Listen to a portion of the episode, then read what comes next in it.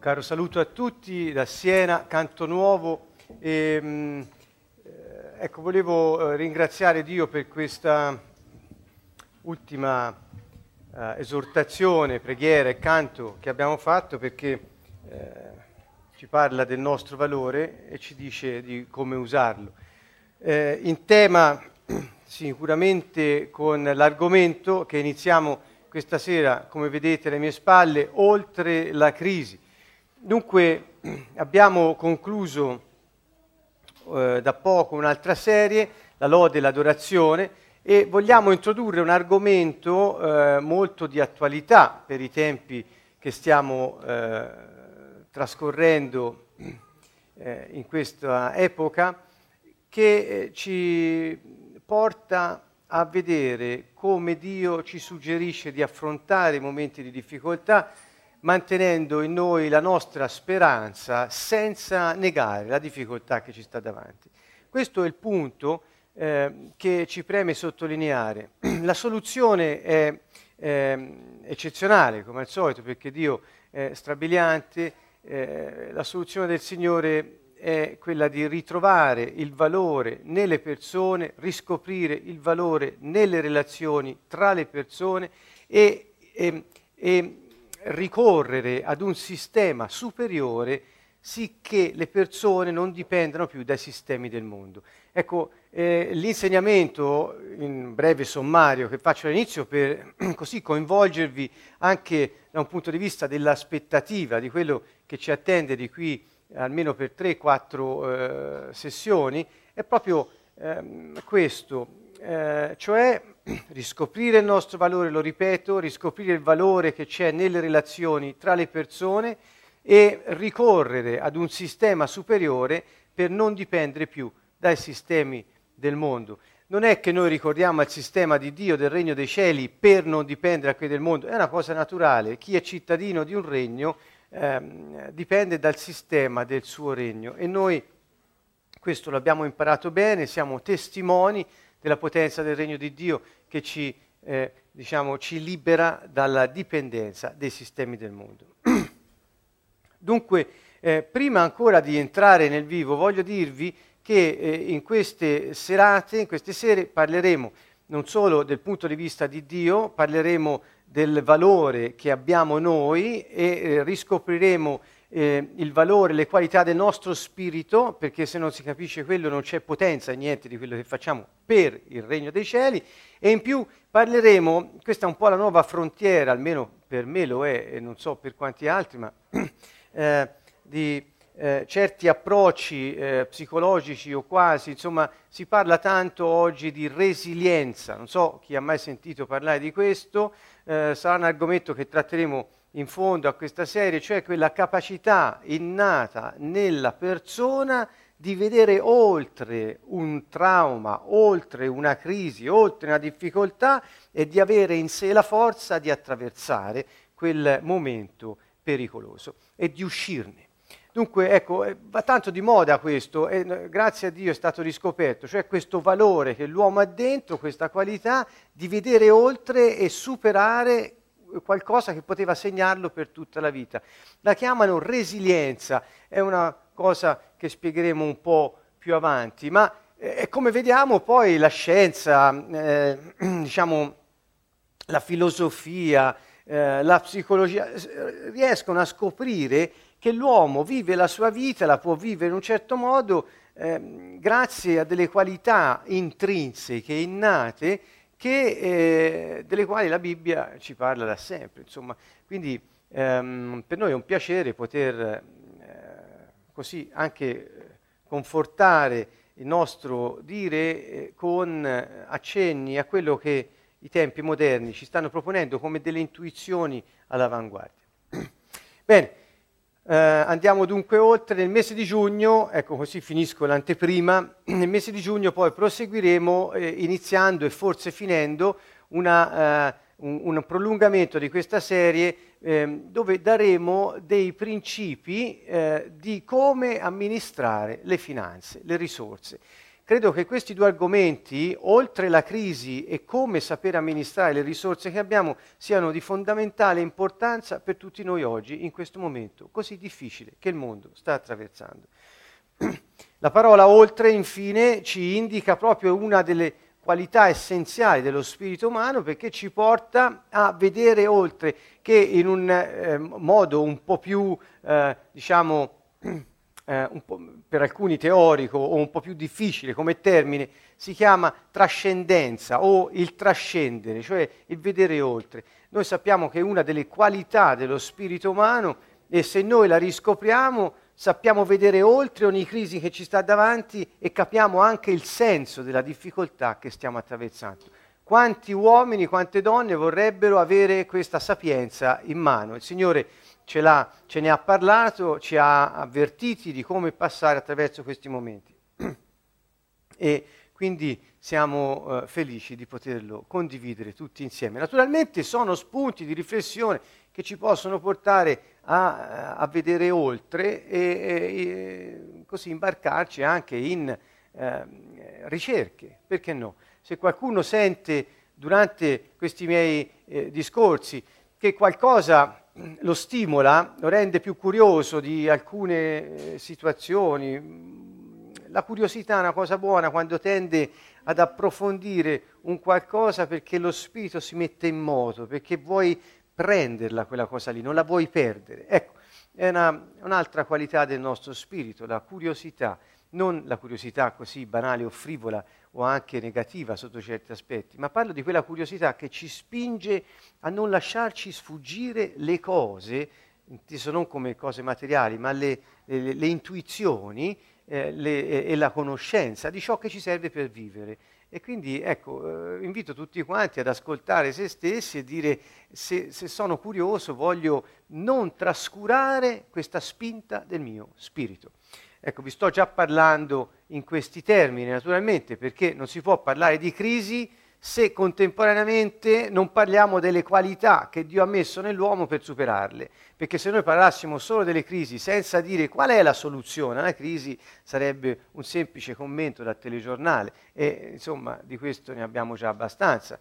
Eh, nel senso non che siamo stufi, ma eh, che ce n'è tanti che lo fanno, quindi non c'è bisogno. Il nostro è un compito così, dare speranza, perché c'è la speranza, non è lontano da noi, ma è proprio dentro di noi. Voglio andare avanti, ecco, ho qui delle slide un po' eh, particolari perché ci introducono proprio subito nel vivo della eh, questione. Vedete, il primo punto è un principio fondamentale che vorrei che eh, appunto potesse essere trasmesso con tutta la forza che ha. Niente è permanente se non Dio e le sue promesse. Ecco, questo ci introduce, come vedete il titolo, Tutti riconoscono le stagioni, ci introduce nel eh, tema fondamentale della crisi. Se di crisi si parla è perché è una delle stagioni che noi possiamo attraversare durante la nostra vita. La nostra vita si svolge sulla Terra che è regolata dallo spazio e dal tempo, una dimensione eh, terrestre, dominata dallo spazio, regolata dallo spazio e dal tempo e ci sono le stagioni, ci sono i momenti in cui si fanno certe cose, momenti in cui ne avvengono altre, momenti in cui passano quelle di prima e ne arrivano di nuove. Eh, dall'inverno si passa alla primavera, ormai inoltrata, e poi stiamo già aspettando l'estate, cioè la nostra vita è regolata da stagioni. Ora parlo delle stagioni climatiche, ma insomma le stagioni ci possono essere di tutti i tipi, ehm, anche in senso quasi metaforico, parlando così eh, si potrebbe eh, dire. E, mh, mm, l'unica cosa che è permanente è Dio e le sue promesse, naturalmente, la sua parola. Ecco, eh, mh, mm, perché? Perché Dio, ascoltate bene, questo è proprio il nocciolo, lo, lo dico all'inizio perché è fondamentale, Dio è permanente, Dio non cambia mai. Quando lui si presentò a Mosè, che gli disse che lui era eh, eh, il vivente, colui che è, eccetera, si fece chiamare colui che è quello che oggi è sempre sarà e sempre stato. Cioè la sua presentazione eh, a, a, eh, agli uomini era sempre stata come Elohim, Dio onnipotente. Arriva un certo momento della storia quando eh, appunto il suo rapporto, la sua relazione con il suo popolo ha bisogno di qualcosa di più e che la, si riveli lui ai suoi in un modo nuovo, lui si fa chiamare come quello che è permanente, che esiste da sempre, sempre esisterà e non c'è ombra di cambiamento in lui. Ecco, questo io vorrei che fosse proprio un punto fondamentale, e lo dico per me più che altro, perché è la bussola. Perché niente è permanente se non Dio le sue promesse? Perché Lui è permanente, niente cambia in Lui. Quindi se Lui ha detto una cosa, Lui la mantiene. Se Lui ha previsto una cosa, Lui la farà. Cioè Dio non cambia idea, Dio non cambia atteggiamento, non è mutevole nei suoi sentimenti non cambia in base a come si sente, eh, eh, non cambia idea su di noi perché pecchiamo, tanto vero che è venuto a salvarci e eh, ogni volta che abbiamo bisogno di essere rialzati non cambia idea sul nostro valore, non cambia idea su di noi. Eh, eh, noi stiamo facendo qui a Siena ora un corso per, di preparazione al battesimo nello Spirito. Sabato scorso abbiamo affrontato il tema della eh, del, del, del mistero, della, della, croce del Signore Gesù, eh, come Gesù che è colui che ti salva e ti libera, l'ha fatto attraverso l'opera della sua croce. Ecco, e questo è stato un momento molto bello. Qualcuno qui ha testimoniato dicendo che quando ha sentito quel messaggio ha eh, ehm, emotivamente eh, avvertito dentro di sé un, il grande valore che Dio gli ha attribuito perché? Perché Dio ha preso la forma umana, come me, pur di non perdermi, una volta fatto uomo, si è lasciato uccidere affinché io potessi morire con lui al peccato una volta per tutte e risorgere con lui a vita nuova. Cioè il grande valore che io ho per Dio non è cambiato per il fatto che io ho peccato, ma lui è venuto a cercarmi e a salvarmi là dove ero e non cambierà idea. Per questo io alle volte dico alla gente, guarda che se una volta che hai incontrato lui, anche se cerchi di levartelo di torno, non ci riuscirai. E anche se non lo conosci, non ci riesci a impedirgli di venire a cercarti. Ecco, perché? Perché lui non cambia mai. Quindi la permanenza è un attributo di Dio, riguarda solo lui e quindi tutto quello che dice eh, quello che pensa, i suoi progetti, i suoi piani per noi. Pensate al suo piano per noi. Io lo ricordo ancora una volta, non, ho, non ce l'ho qui, ho scritto un libro, La vita in 4D, parla del destino dell'uomo se, e, del piano di Dio per la vita di ciascuno di noi. è, è un piano che non cambia. Noi abbiamo il potere, dico potere, di sceglierlo o rifiutarlo, ma il piano non cambia. Se noi lo scegliamo, quel piano si realizza. Eh, naturalmente eh, e purtroppo, dico io, tra virgolette, con i tempi che noi concediamo a Dio, perché Lui ci rispetta tanto e quindi spesso sono i nostri tempi che sta aspettando. Ma è permanente. Noi siamo immersi nella temporaneità. Dio è permanente, sono due dimensioni diverse. La sua è una dimensione permanente, questa terrena è una dimensione temporanea, destinata a passare, a cambiare, è mutevole in noi c'è una parte di, della dimensione permanente, che è il nostro spirito, e c'è una parte della nostra dimensione mutevole, che è la nostra anima, il nostro corpo. Quindi siamo un incontro tra cielo e terra e in noi viene a dimorare colui che è il permanente, in eterno, cioè Dio chi crede in Gesù Cristo ha questa, eh, eh, alla, vita eterna, cioè quella vita che Dio ha preso, viene a dimorare in lui. Lo Spirito Santo dimora nello spirito permanente dell'uomo. Ecco che dunque l'uomo è proprio uno snodo. Scrivo in questo libro che lo spirito dell'uomo è lo snodo tra cielo e terra, perché eh, c'è questo aspetto. Dunque noi abbiamo qualcosa di permanente, mentre altro è mutevole. Se noi concentriamo la nostra attenzione, la nostra occupazione, la nostra preoccupazione, le nostre risorse su ciò che è mutevole, rischiamo di perdere di vista ciò che è permanente. E se seguiamo ciò che è mutevole, finiremo per trascurare, eliminare ciò che è permanente secondo Dio e non avremo quel carattere identificatorio che è il nostro spirito di donare quel, eh, quel sapore di permanenza anche a ciò che può cambiare. Mi spiego meglio. Se noi non riscopriamo le qualità e il funzionamento del nostro spirito in relazione, combinate con la nostra anima e il nostro corpo, noi non riusciamo ad attingere a ciò che Dio ha messo in noi. E rischiamo invece di inseguire ciò che oggi è così, domani è in un altro modo. E ci disorientiamo, rimaniamo confusi. Se invece di rincorrere le risorse del mondo, i soldi, la fama, eccetera, noi rincorressimo, per così dire, se si può dire, la eh, nostra identità e le qualità permanenti che Dio ha messo in noi e facessimo fruttare quelle piuttosto che cercare di prendere da fuori per garantirci la sopravvivenza, noi avremmo, diciamo, la possibilità di non seguire la mutevolezza, ma di rimanere a galla nonostante le crisi. Sembrano parole un po' teoriche, forse mi rendo conto, per qualcuno che non ha fatto esperienza di questo, ma siamo qui per parlarne proprio per questo, per gettare anche un seme di curiosità. Dio promette che niente è permanente. Guardate, una delle promesse permanenti di Dio è che niente è permanente.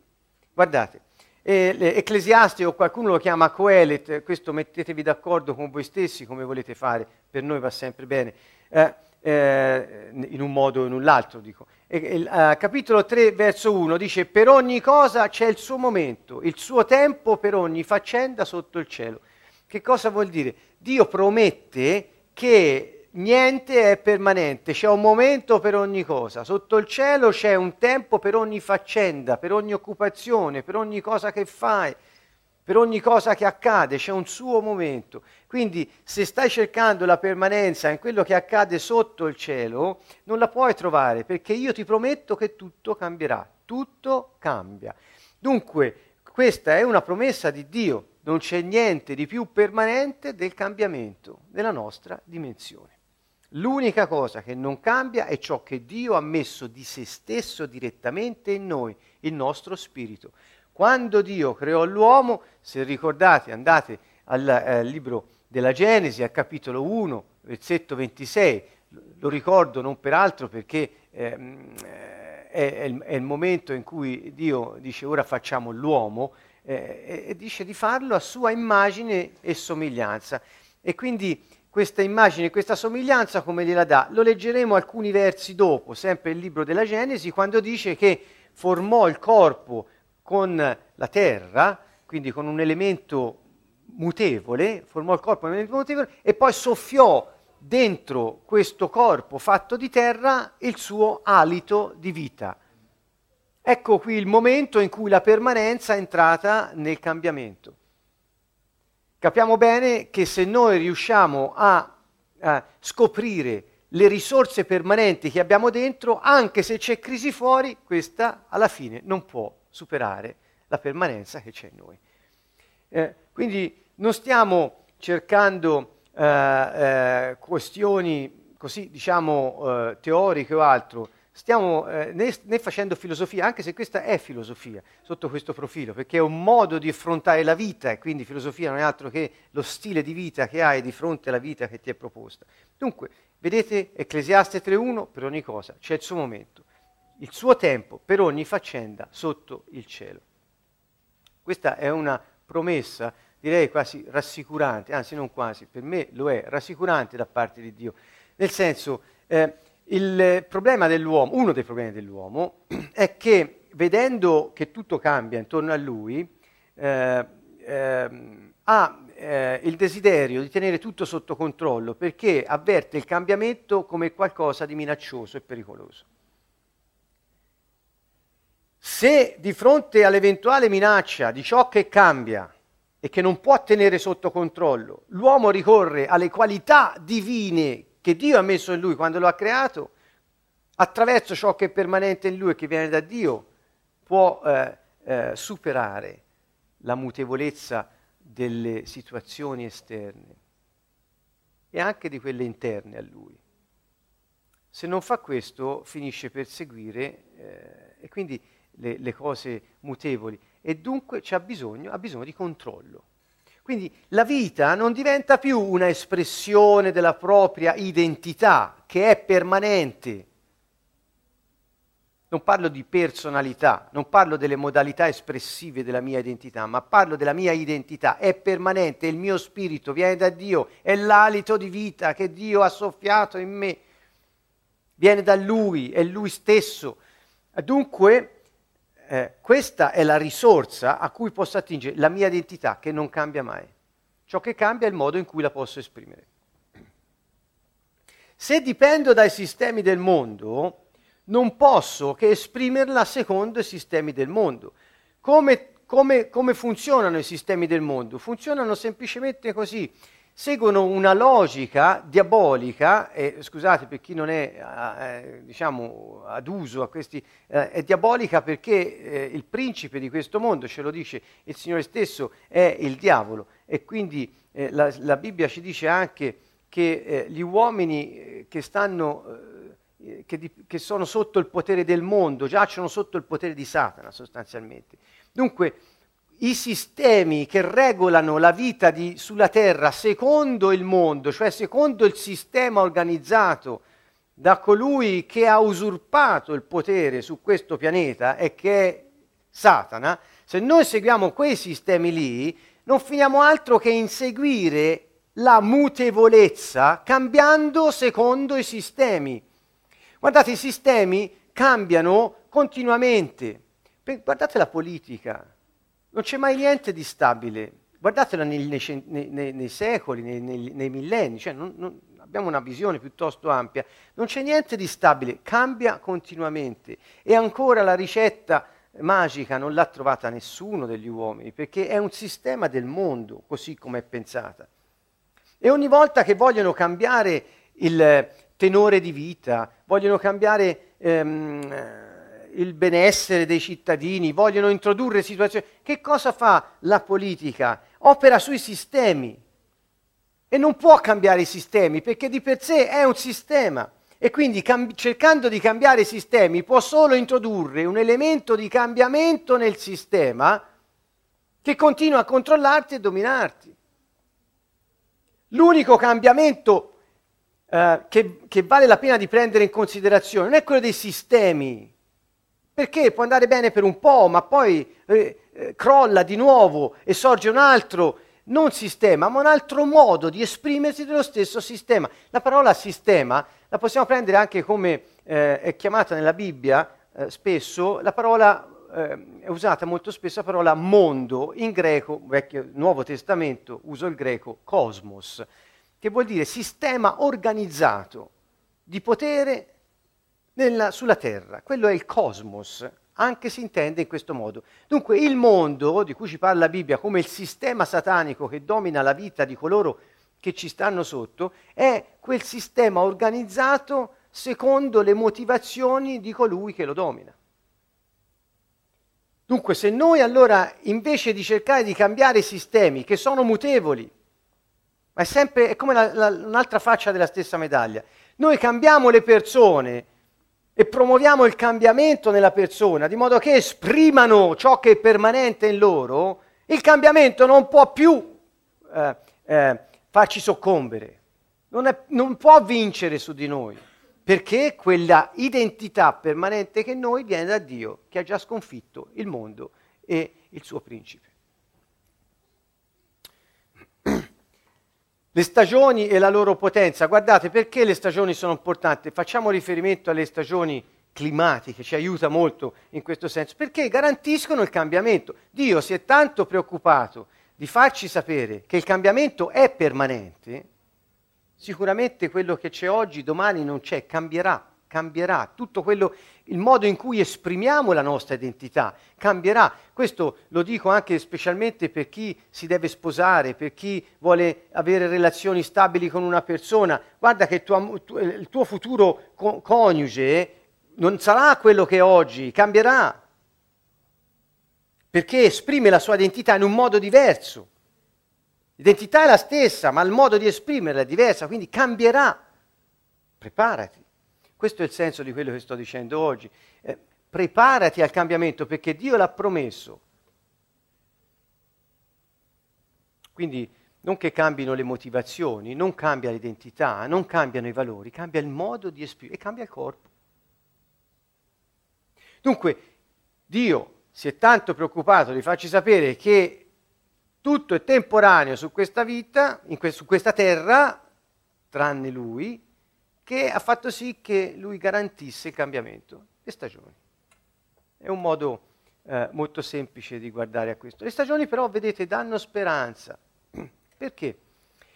Perché nel modo di affrontarle, con, nostra, eh, eh, con il nostro elemento permanente, con le qualità permanenti che abbiamo, voglio dire, se noi quando eravamo nell'inverno non avessimo avuto la sicurezza che dopo sarebbe venuta la primavera, ma come si faceva a attraversare l'inverno? Non so se riuscite a capire, a prendere quello, cioè la speranza che è l'attesa fiduciosa e certa, proiettata nel futuro, che una cosa avverrà, eh, come facciamo ad avere la speranza se, sa- se non sappiamo che quello che c'è oggi cambierà? E io sto dicendo questo per dire che siccome niente resta uguale, la nostra speranza è alimentata proprio da questo. E cioè se oggi stai attraversando una situazione economica difficile, stai tranquillo, stai sicuro, cambierà. Niente è permanente. Se oggi sta attraversando una malattia, cambierà, niente è permanente. Se sta attraversando una crisi coniugale, cambierà. Come? Non lo so, ma niente è permanente. Niente rimane così come è oggi, tranne Dio e le sue promesse. E Dio ha promesso che tutto cambia. Quindi non prendere decisioni permanenti a difficoltà temporanee, perché se no perdi ciò che la tua speranza ti sta già indicando. Domani cambierà.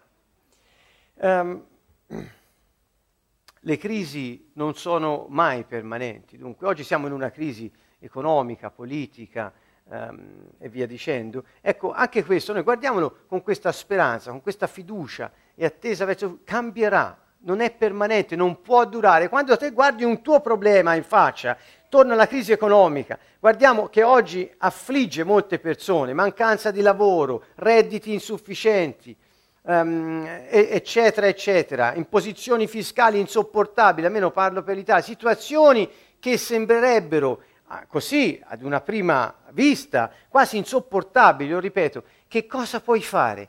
A quella difficoltà di oggi puoi dire cambierai, non sei permanente. Puoi dirglielo perché così ha promesso Dio e così è. Il punto è non solo attingere alle risorse interiori che hai nella tua identità che non cambia, ma anche attivare un sistema superiore al sistema che ha generato la difficoltà affinché mettendosi in moto il sistema del cielo, quelle qualità permanenti trovino il contatto e il Signore possa agire nella tua vita, anche attraverso di te, per gli altri, il che è una pseudo novità per molti. Nella crisi, infatti, eh, eh, si eh, mettono in moto delle situazioni strane quasi che sia più facile solidarizzare con le altre persone, sentirsi più... ma ne parleremo, ne parleremo avanti. Quindi ha degli aspetti positivi anche in questo senso. Dio non ha crisi, perché? Perché è permanente, quindi non ha alti e bassi. Dio non sta oggi bene, domani non sta bene, o non gli mancano i soldi o altro. Dio è proprietario di tutto, abbiamo detto, quindi lui non ha crisi. E la chiave per noi è vivere oltre le stagioni. Quindi Ve lo ripeto, se attraversiamo un momento di inverno, la nostra chiave è la speranza, cioè la, no, non l'augurio, la speranza, l'attesa fiduciosa che arriverà la primavera e addirittura l'estate. E quindi quando sono in inverno eh, n- non posso fare l'errore, e questo lo sentì dire a un mio amico che mi, mi è rimasto molto impresso, perché diceva che essendo sicuro che dopo l'inverno l'estate arriverà, se durante l'inverno faccio l'errore clamoroso di buttare via tutti i miei vestiti da bagno, costumi da bagno, eh, le, cose che servono per l'estate, quando arriverà l'estate non sono pronto, non sono preparato. E allora che cosa ci insegna la crisi? La crisi ci insegna a pescare nella nostra identità, nelle nostre radici divine, ci insegna a mettere in moto il sistema del cielo saltando a un sistema superiore, attivandolo con cosa? Chiavi, principi, ne parleremo poi a tempo debito. E che cosa? Nella crisi, nella difficoltà, guarda oltre, hai la qualità della trascendenza dentro di te, guarda oltre, sii felice perché arriverà l'estate e preparati, preparati ora, è un tempo di preparazione perché dopo passerà e quando arriva l'estate non può trovarti impreparato. Dunque, eh, questo è un messaggio che io per me ho preso come di grande speranza quando lo sentii la prima volta, perché ci insegna a non autocommiserarci, a non prendere soluzioni definitive a problemi temporanei e a sfruttare le risorse che Dio ha messo in noi. Mi ha insegnato ad attivare il regno dei cieli e questo produce uh, uh, effetti sulla dimensione terrestre, tempo-spazio, che sono ehm, al di là di quello che noi possiamo immaginare o pensare, perché Dio non solo è permanente, ma è anche Elohim, l'onnipotente. Non ci scherziamo. Allora, ehm, nel Salmo 100, mi pare sia, Salmo 100 dice riconoscete che il Signore è Dio. E in sostanza dice riconoscete che Jehovah è Elohim. Cioè riconoscete che colui che è permanente, il vivente, colui che non cambia mai, è l'onnipotente. Ma se la nostra sorgente è, la, è colui che vive in eterno ed è onnipotente, se attingiamo a lui, di cosa possiamo avere paura? Chi mai potrà farci paura? Una crisi di un sistema diabolico che organizza il controllo degli uomini, economico, religioso, politico? Forse ci potrà far paura la morte, forse la spada. Ricordate le parole di Paolo? Chi ci può separare dall'amore di Dio? Questo Dio che non cambia mai e che è onnipotente. Ecco, questa è un po' la nostra chiave, vivere oltre le stagioni. Vai oltre, siamo portati a vedere oltre il nostro naso. Le stagioni incentivano i piani per il futuro. Cari amici, questo è il nostro messaggio stasera, è un momento difficile, lo sappiamo tutti, ma attivando con i principi del regno dei cieli il governo onnipotente di Dio su questa terra, noi possiamo fare piani per il futuro e li vedremo realizzati, se sono secondo la sua volontà. Amen. Quindi preparatevi, è un momento di crisi, preparati. Io parlo con molti amici miei che sono eh, colleghi giovani, avvoca- avvocati, sono giovani, e lo dico, se ce ne fosse qualcuno magari mi ascolta, e piangono tutti la crisi, e stanno tutti male, non hanno un soldo, ma è la verità, è diffusa questa cosa. E quando mi vengono a dire la solita lamentela, un po' una cosa vittimistica, ormai è diventata un po' di moda, eh, quello di autocommiserarsi, in qualche modo ti dà un minimo di soddisfazione. È una, è una, una magra vendetta, una magra consolazione, eh, però è quella che un po' tutti stanno raccogliendo. Sembrano i bollini della Coop, l'autocommiserazione, almeno mi sento un po' a posto. Eh, e, e io gli dico, ma in questo momento difficile, che non hai un soldo, non hai clienti, quelli che hai non pagano, preparati. Dice, ma a cosa? A domani. Ma perché devo preparare? Perché cambierà. E che devo fare? Studia l'inglese. Scusate, ora dico una cosa così per dire, ma dico, tu, studia l'inglese. Da dove è venuta fuori questa crisi? Si sono abbattuti i confini, tutto è globalizzato, niente più locale. Studia l'inglese, inizia a pensare a un diritto internazionale, allarga i tuoi confini, preparati. E questo, io, io glielo dico, ma mm, non so, eh, non è facile perché le persone sono così immerse nella situazione che non vedono oltre. La nostra capacità è di sapere quello che abbiamo dentro e di vedere oltre, ce l'abbiamo, non è che dobbiamo chiedere, oh Dio, ti prego, dammi la capacità di vedere oltre. Dio dice, ma non so di cosa parli, te l'ho data quando ti ho creato, insomma, non, ce l'hai dentro da sempre, forse è coperta. Forse ti hanno detto che non è vero, forse ti hanno detto che la crisi ti ucciderà, forse ti hanno detto che... Ma l'unico che è permanente ed è onnipotente ti ha detto una cosa diversa. Ha messo in te il suo spirito. Dunque, ecco, eh, comprendiamo quanto possa essere... E le stagioni portano a vivere per fede. Perché? Possiamo cambiare e tradurre la parola fede con la parola fiducia. Perché? Perché io ho fiducia che cambierà. Ho fiducia che se attivo il regno dei cieli e mi preparo per la nuova stagione che deve venire, io non sarò mai colto di sorpresa. Il piano di Dio si realizzerà per la mia vita. Io ho questa fiducia che Dio ha previsto per me personalmente una vita eterna, cioè dall'eternità l'ha pensata ed è quella. A un momento, parlare di momenti in eternità è un po' difficile, ma eh, eh a un certo punto questa vita è calata in una dimensione temporale e si realizza un piano temporale che però è eterno, quella è la vita eterna per me, è il mio destino. Quando io metto i piedi nel mio destino, cioè faccio quello che Dio vuole per me, io sto entrando nel solco che Lui ha tracciato per me. E come può una stagione, un sistema diabolico, dei malvagi, cambiare il corso di qualcosa che viene da Jehovah, che è Elohim, colui che è il vivente e che è l'onnipotente? Com'è possibile? È impossibile.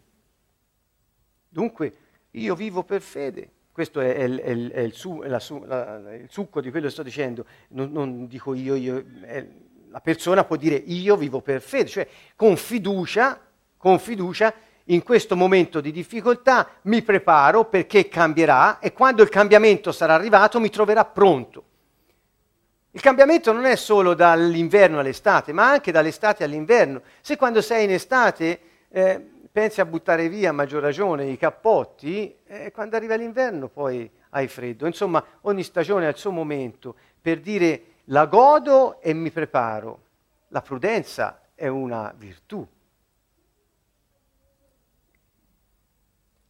Ed è prudente in un momento guardare oltre, prepararsi per quello che sicuramente verrà, sicuramente verrà.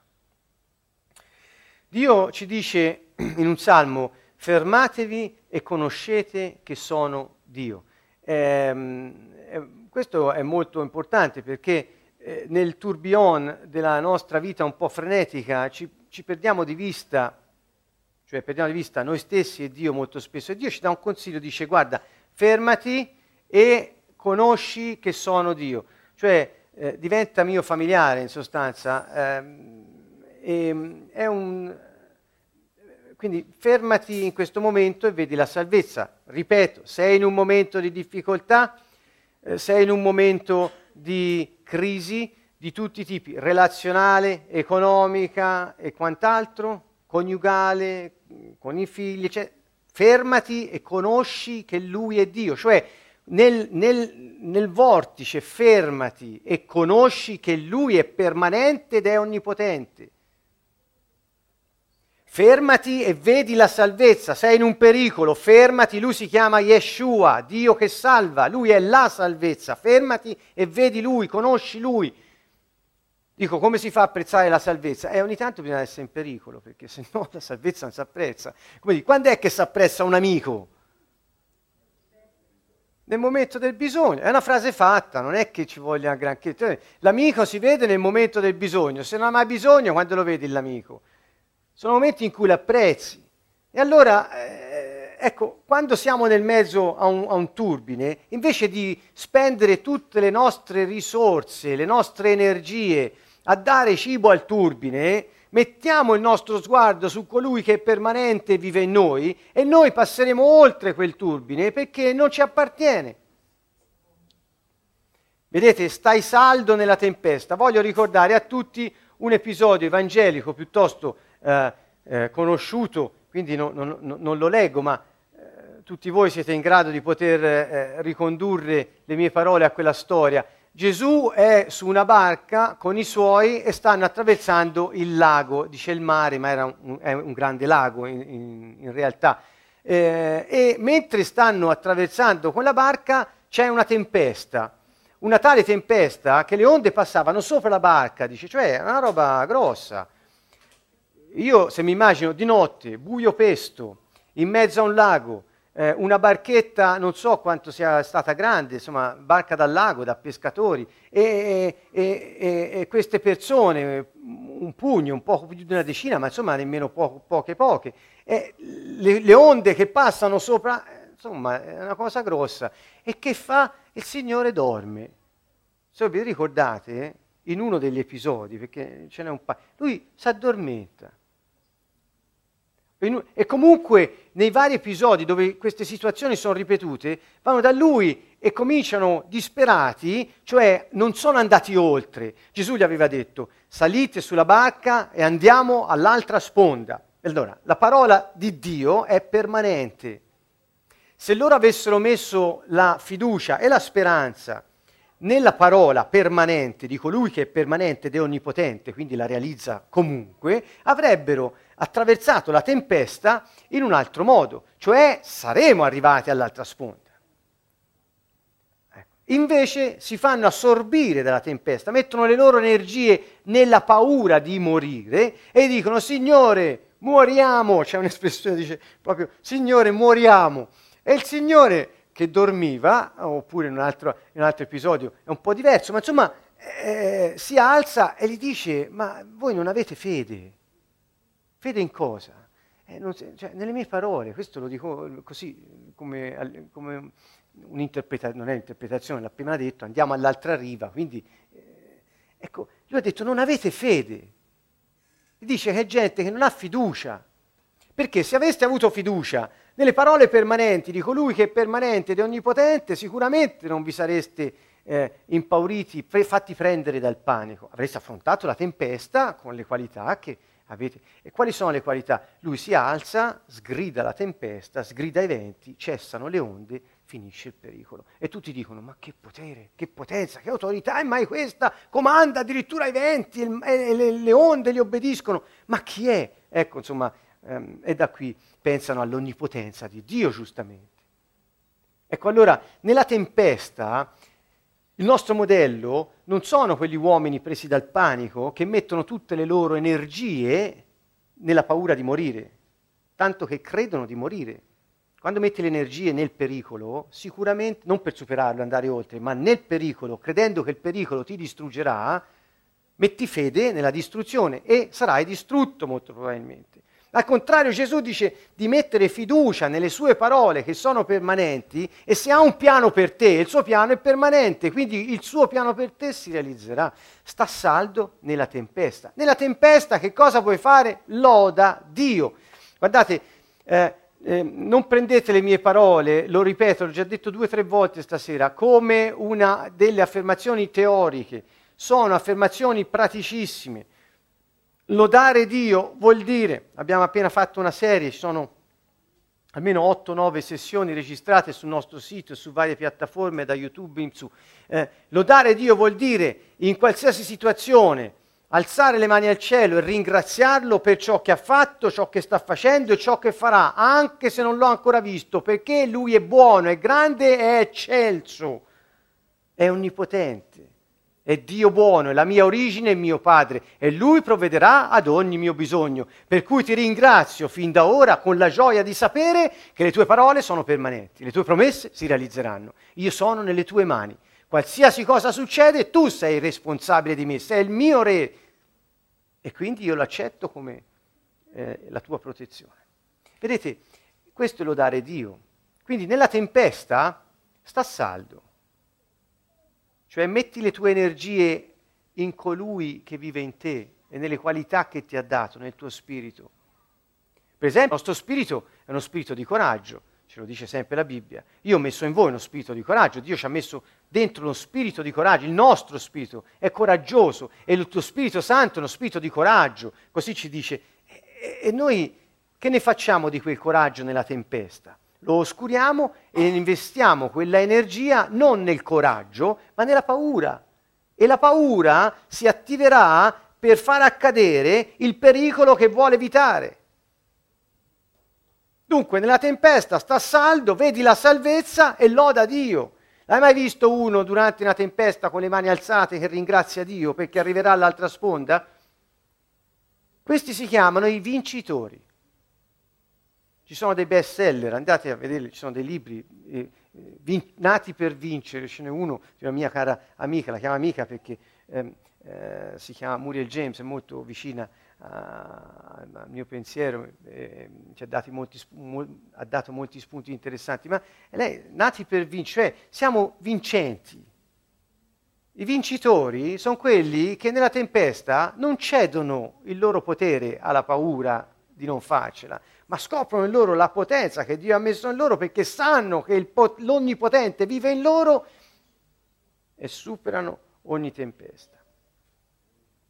Ciò che sta arrivando, questo è un altro principio, principio numero 5, ciò che sta arrivando viene per passare oltre. Allora dice uno, ma perché è venuto questo momento così difficile nella mia vita, dove eh, attraverso eh, delle situazioni pericolose, delle situazioni che mi agi, perché? Questa parola l'avete mai detta in un momento di difficoltà? Quante volte? Ecco, questa è una risposta che dà, dà risposta ma ti fa andare oltre. Dice, quella difficoltà è venuta perché? Per passare oltre.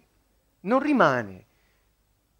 Guardate, in alcune difficoltà, in questi mesi indietro, quante volte abbiamo sentito dire che per difficoltà economiche, dalle famose cartelle di Equitalia in avanti o di altre situazioni di imposte, tasse, eh, debiti, eh, eh, per non dire di peggio, di altre cose, insomma, eh, per, alcune persone si sono uccise.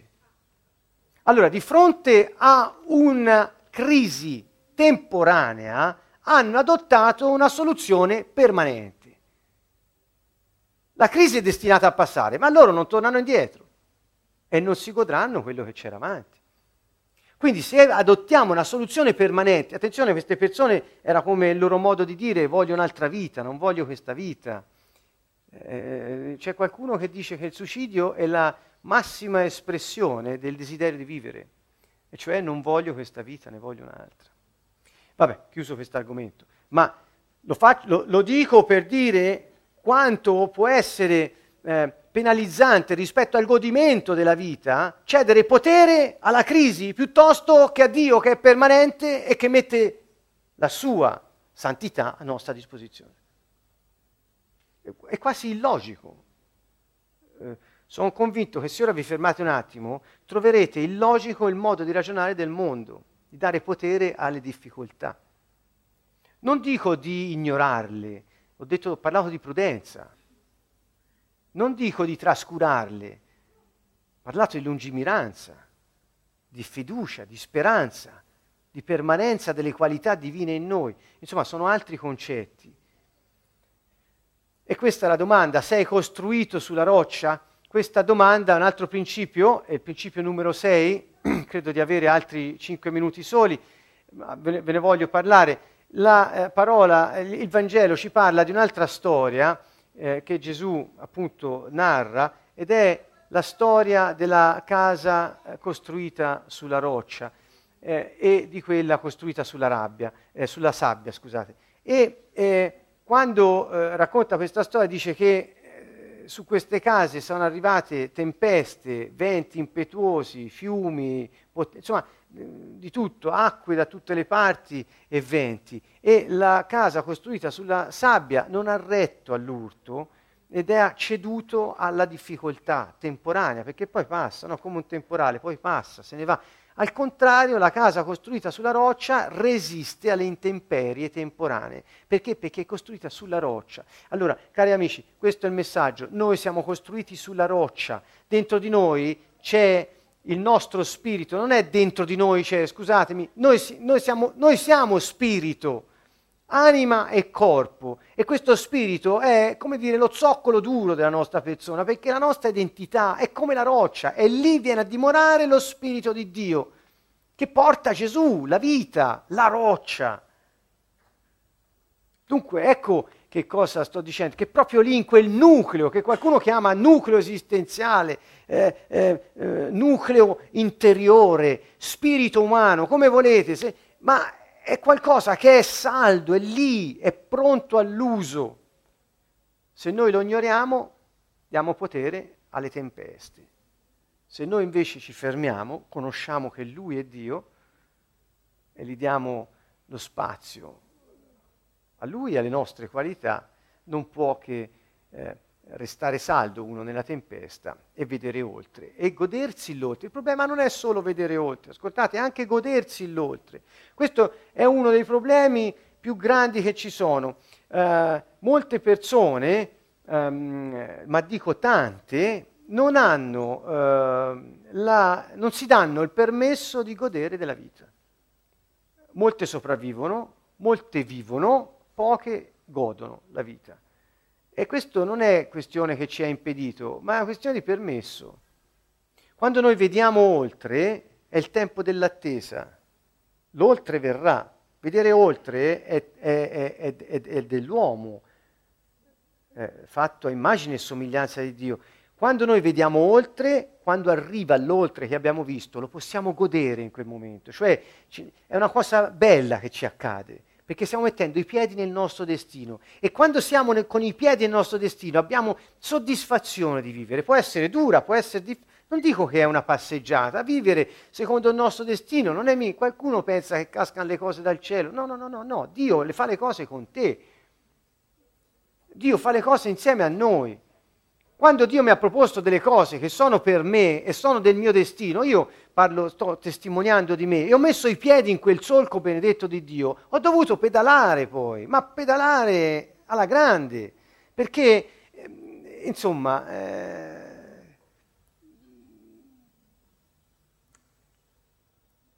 Il godersi la vita non vuol dire non far niente, aspettarsi che quella, quella è magia, illusione, un'altra cosa, non c'entra niente. Godersi la vita vuol dire apprezzare le nostre qualità ed esprimerle appieno per il successo, cioè fare quello che Dio ha previsto. Questo è il successo, fare quello che Dio ha previsto.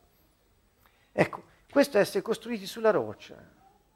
E quando ci sei dentro te lo godi, e già quando sei lì che te lo godi vedi già oltre e gusti già all'oltre, quando arriva te lo godi e poi gusti già all'oltre, insomma, la vita con Dio è avventurosa, a volte anche faticosa, non dico mica di no, ma, ma c'è soddisfazione, c'è piacere nel viverla.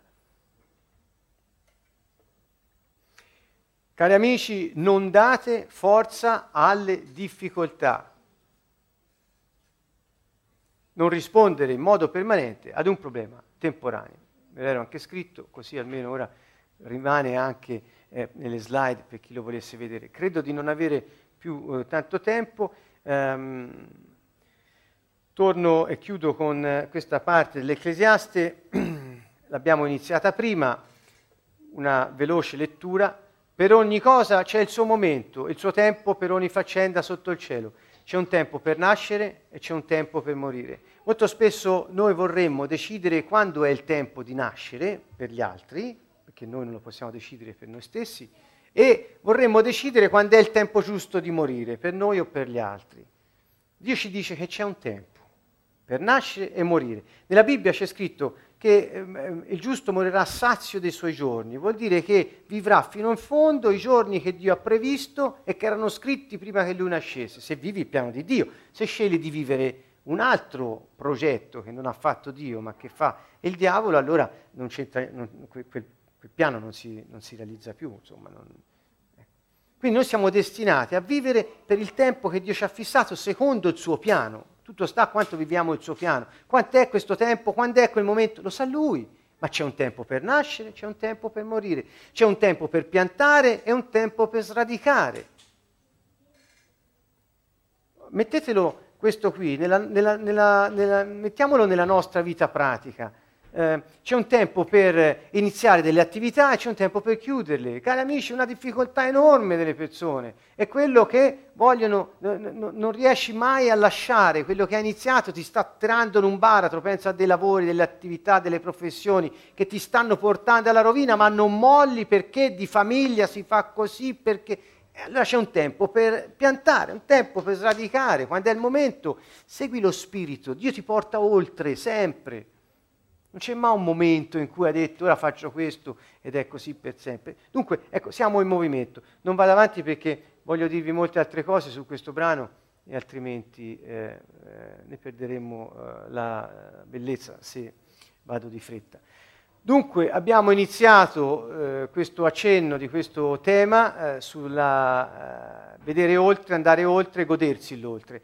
Eh, vi invito tutti quanti mercoledì prossimo a eh, tornare qui con noi. eh, mh, per approfondire questo tema e insieme vedere oltre nel piano di Dio. A tutti un caro saluto da Siena, Canto Nuovo.